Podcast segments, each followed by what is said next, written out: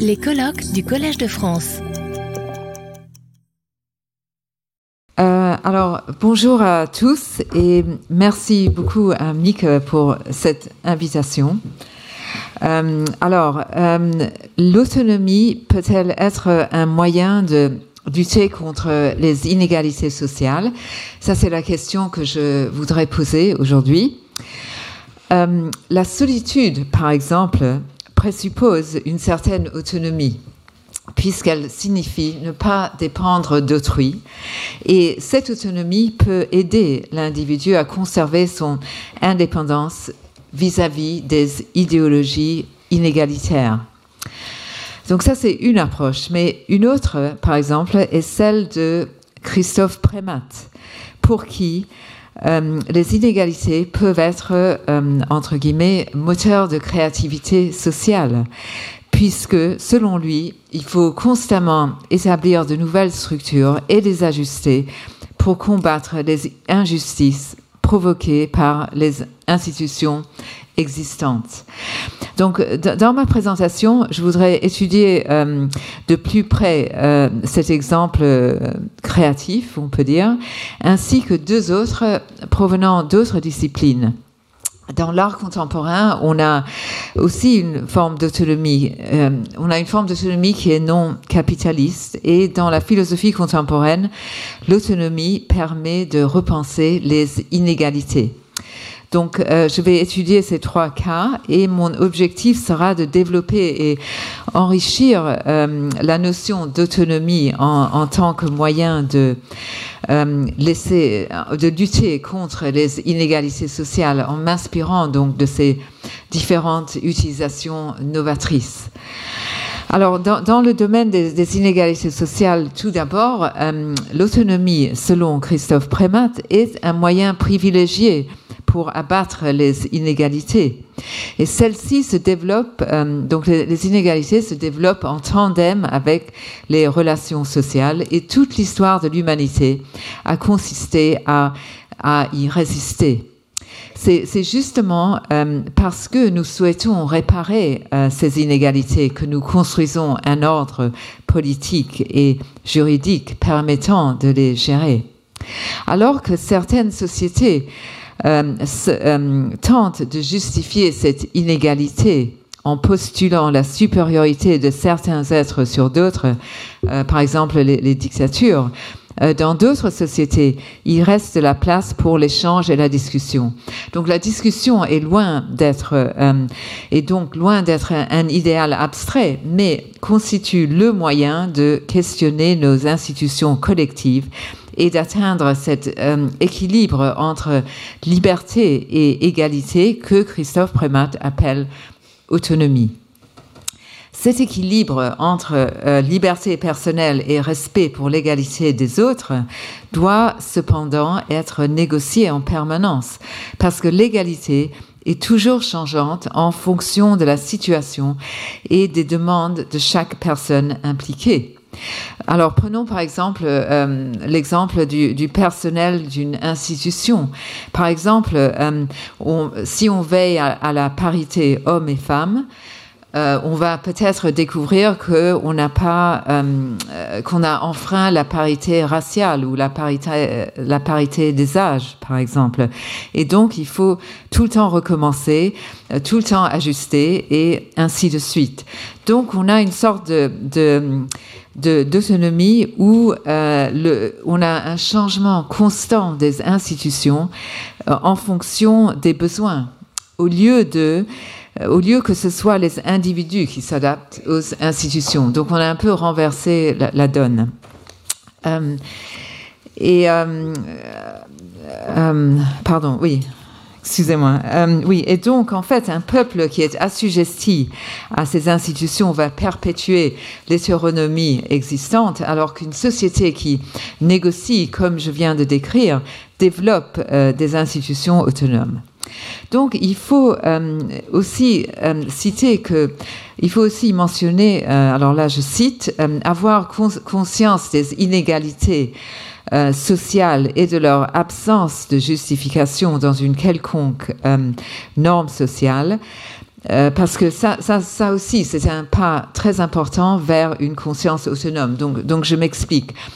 Euh, L'homme autonome, en fait, a la capacité de comprendre que toutes les significations produites, c'est-à-dire toute manifestation d'autorité, que ce soit des, des gouvernements, des, des rois, des présidents, euh, que sais-je, voilà. Donc que toutes ces manifestations d'autorité sont instituées par les sociétés humaines et non pas par une instance extérieure qui serait Dieu, la nature ou les ancêtres.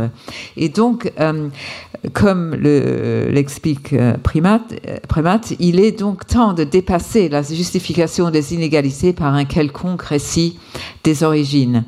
Et il suffit que l'institution soit reconnue par les individus d'un même ensemble social pour la légitimer et pour euh, enclencher cette autonomie qu'il propose.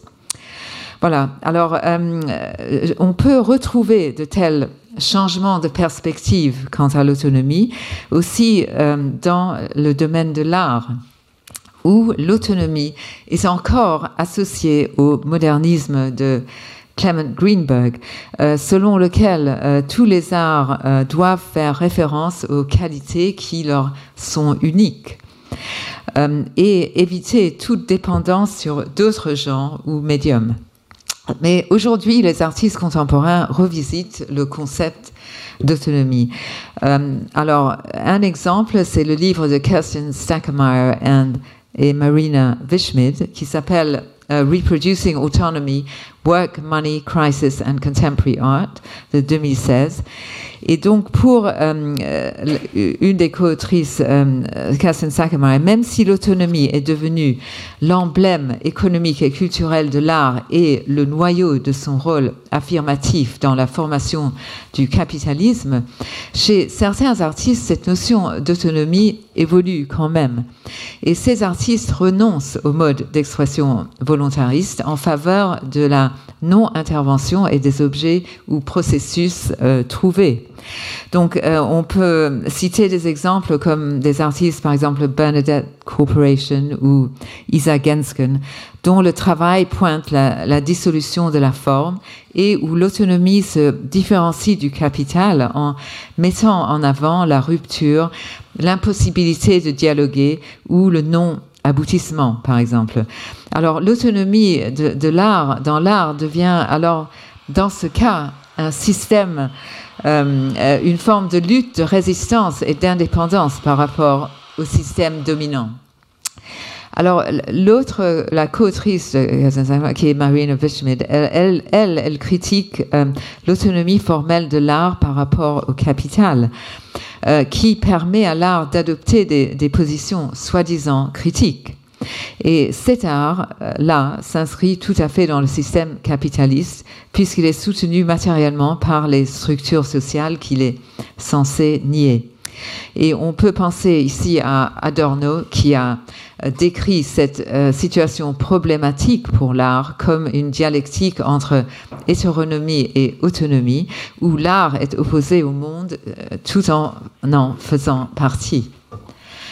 Alors, selon Marina Vishmid, le seul moyen de remédier à cette opposition problématique est de et, de réhabiliter l'autonomie et de d'aborder et de valoriser le travail peu ou non rémunéré euh, ou considéré comme sans valeur, comme par exemple le ménage, le soin apporté aux malades ou aux jeunes enfants, c'est-à-dire un type de travail qu'elle appelle reproductif, qui est invisible, genré, racialisé et de nature biopolitique et constitue un sujet idéal pour l'art contemporain anticapitaliste.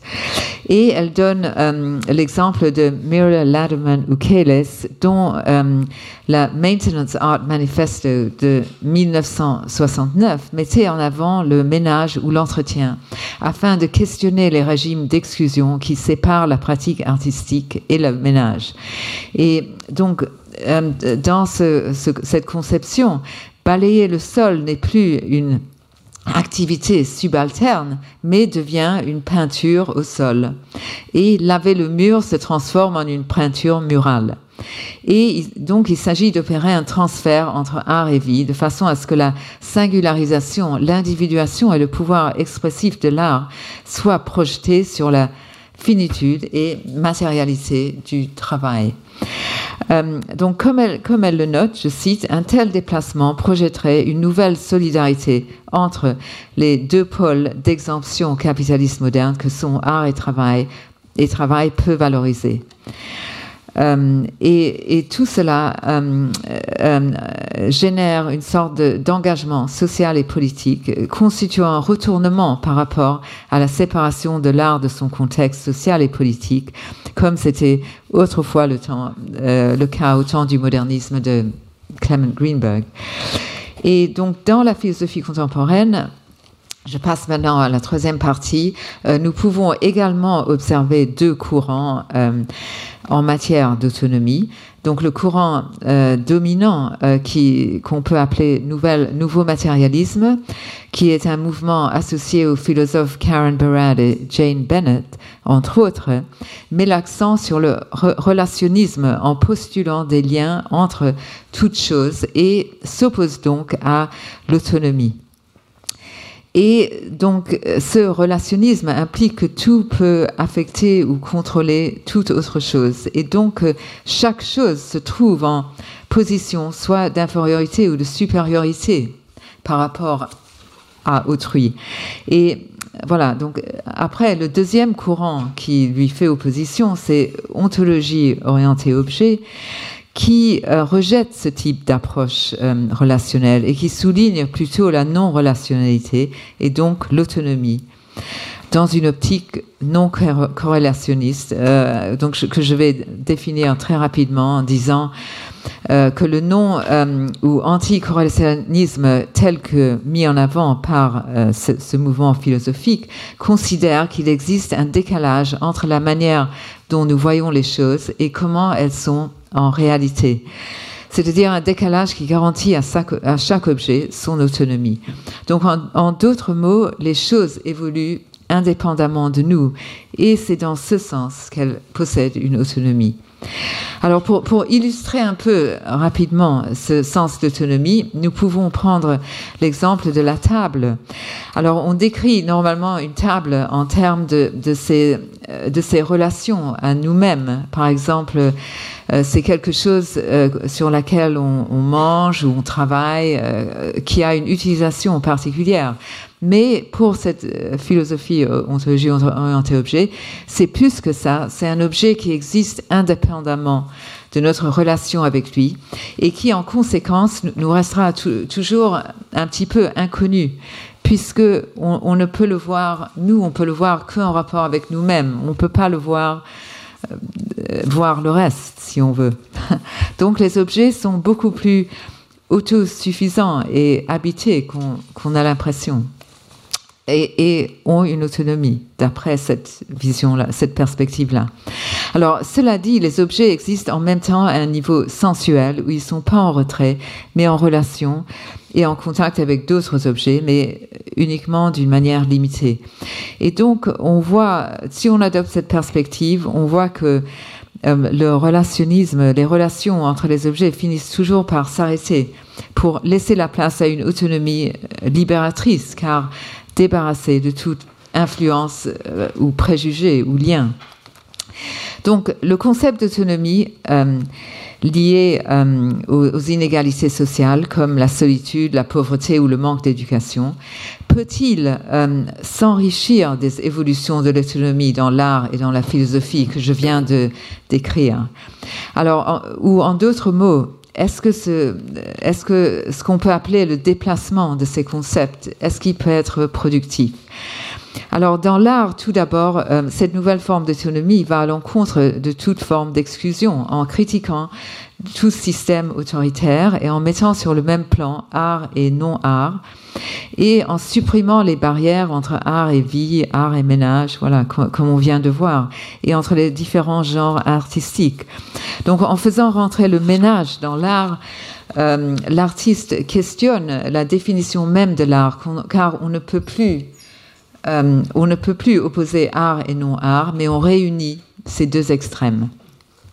Et donc l'art nous montre ainsi qu'il est possible de transformer une approche discriminatoire et exclusionnaire en son contraire, tandis que la philosophie que je viens de décrire peut nous aider à penser une nouvelle forme d'autonomie égalitaire et non hiérarchique, permettant de reconsidérer la notion de solitude. Car euh, euh, l'ontologie anti-objet que j'ai évoquée met à défi les hiérarchies et les discriminations de façon à ce que chaque chose conserve son autonomie et sa propre voix. Donc ici aussi, on a une sorte d'égalité fondatrice. Et une sorte d'autonomie où chacun a sa place dans la société, une autonomie qui peut-être permet à chacun d'avoir son espace propre, un peu comme j'ai essayé de décrire au début euh, la, solitude, une, forme de solitude liée à l'autonomie. Alors, si j'ai la, j'ai encore deux minutes. Deux, minutes. Ça. Deux minutes. Ok. Donc, qu'est-ce qu'on peut conclure de cette exploration des trois différents sens du mot autonomie, dont chacun prône une nouvelle égalité qui combat les discriminations et les hiérarchies? Et c'est là que je voudrais évoquer euh, le livre, euh, voilà, de, de Mika, de Mika Ball, Traveling Concepts in the Humanities de 2002, parce que dans ce livre sont analysés différents concepts comme la narration ou la métaphore qui évoluent et qui voyagent, pour ainsi dire, entre les disciplines, de façon à générer de nouveaux sens.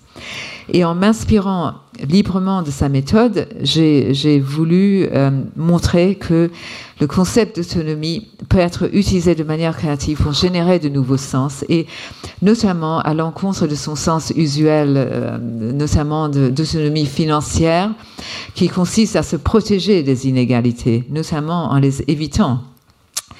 Et au contraire, en s'inspirant d'approches comme celles que j'ai essayé d'évoquer euh, en art, etc., on peut enrichir l'autonomie pour que euh, s'engager avec les inégalités plutôt que de les éviter. Euh, alors, comme démontré dans Traveling Concepts, une, une analyse approfondie d'un concept permet de mettre sur la table de nouvelles possibilités. je ne sais pas, j'ai encore. Ben, il y a deux, deux tours encore à oui. distribuer. Et puis moi, je... D'accord, ben je peux arrêter alors. Mais je voulais, je voulais, ou je peux juste faire le dernier paragraphe. C'est un compromis. Excuse-moi. Excusez-moi. Oui. Donc en fait, le, le, le reste, c'était un peu montrer que beaucoup de choses qu'on dit, qui sont dites dans Traveling Concepts, ressemblent un peu à ce que j'essaie à faire ou de faire ou le contraire, disons que moi ce que j'essaie de faire ça ressemble un peu. Donc, donc, donc par exemple, on apprend je vous lis juste la dernière partie. On apprend dans Traveling Concepts que les concepts sont toujours en train de devenir, que chaque concept est relié à d'autres, et qu'un concept est donc un point de convergence qui ne relie pas des propositions entre eux, qui ne construit pas de cohésion, mais qui opère tout simplement par résonance. Ainsi, les formes d'autonomie libératrice et ouverte que, qui émergent en art et philosophie encouragent, je pense, une, une autonomie multiforme et inclusive qui promeut des liens sociaux. Et il ne s'agit plus de définir l'autonomie de manière rigide ou logique, mais d'être conscient que le trajectoire de ce concept résonne avec bien d'autres impulsions, solutions ou idées et peut évoluer à leur contact. Le, déplacement des concepts permet ainsi euh, d'imaginer de nouvelles possibilités. Euh. Retrouvez tous les contenus du Collège de France sur www.colège-2-france.fr.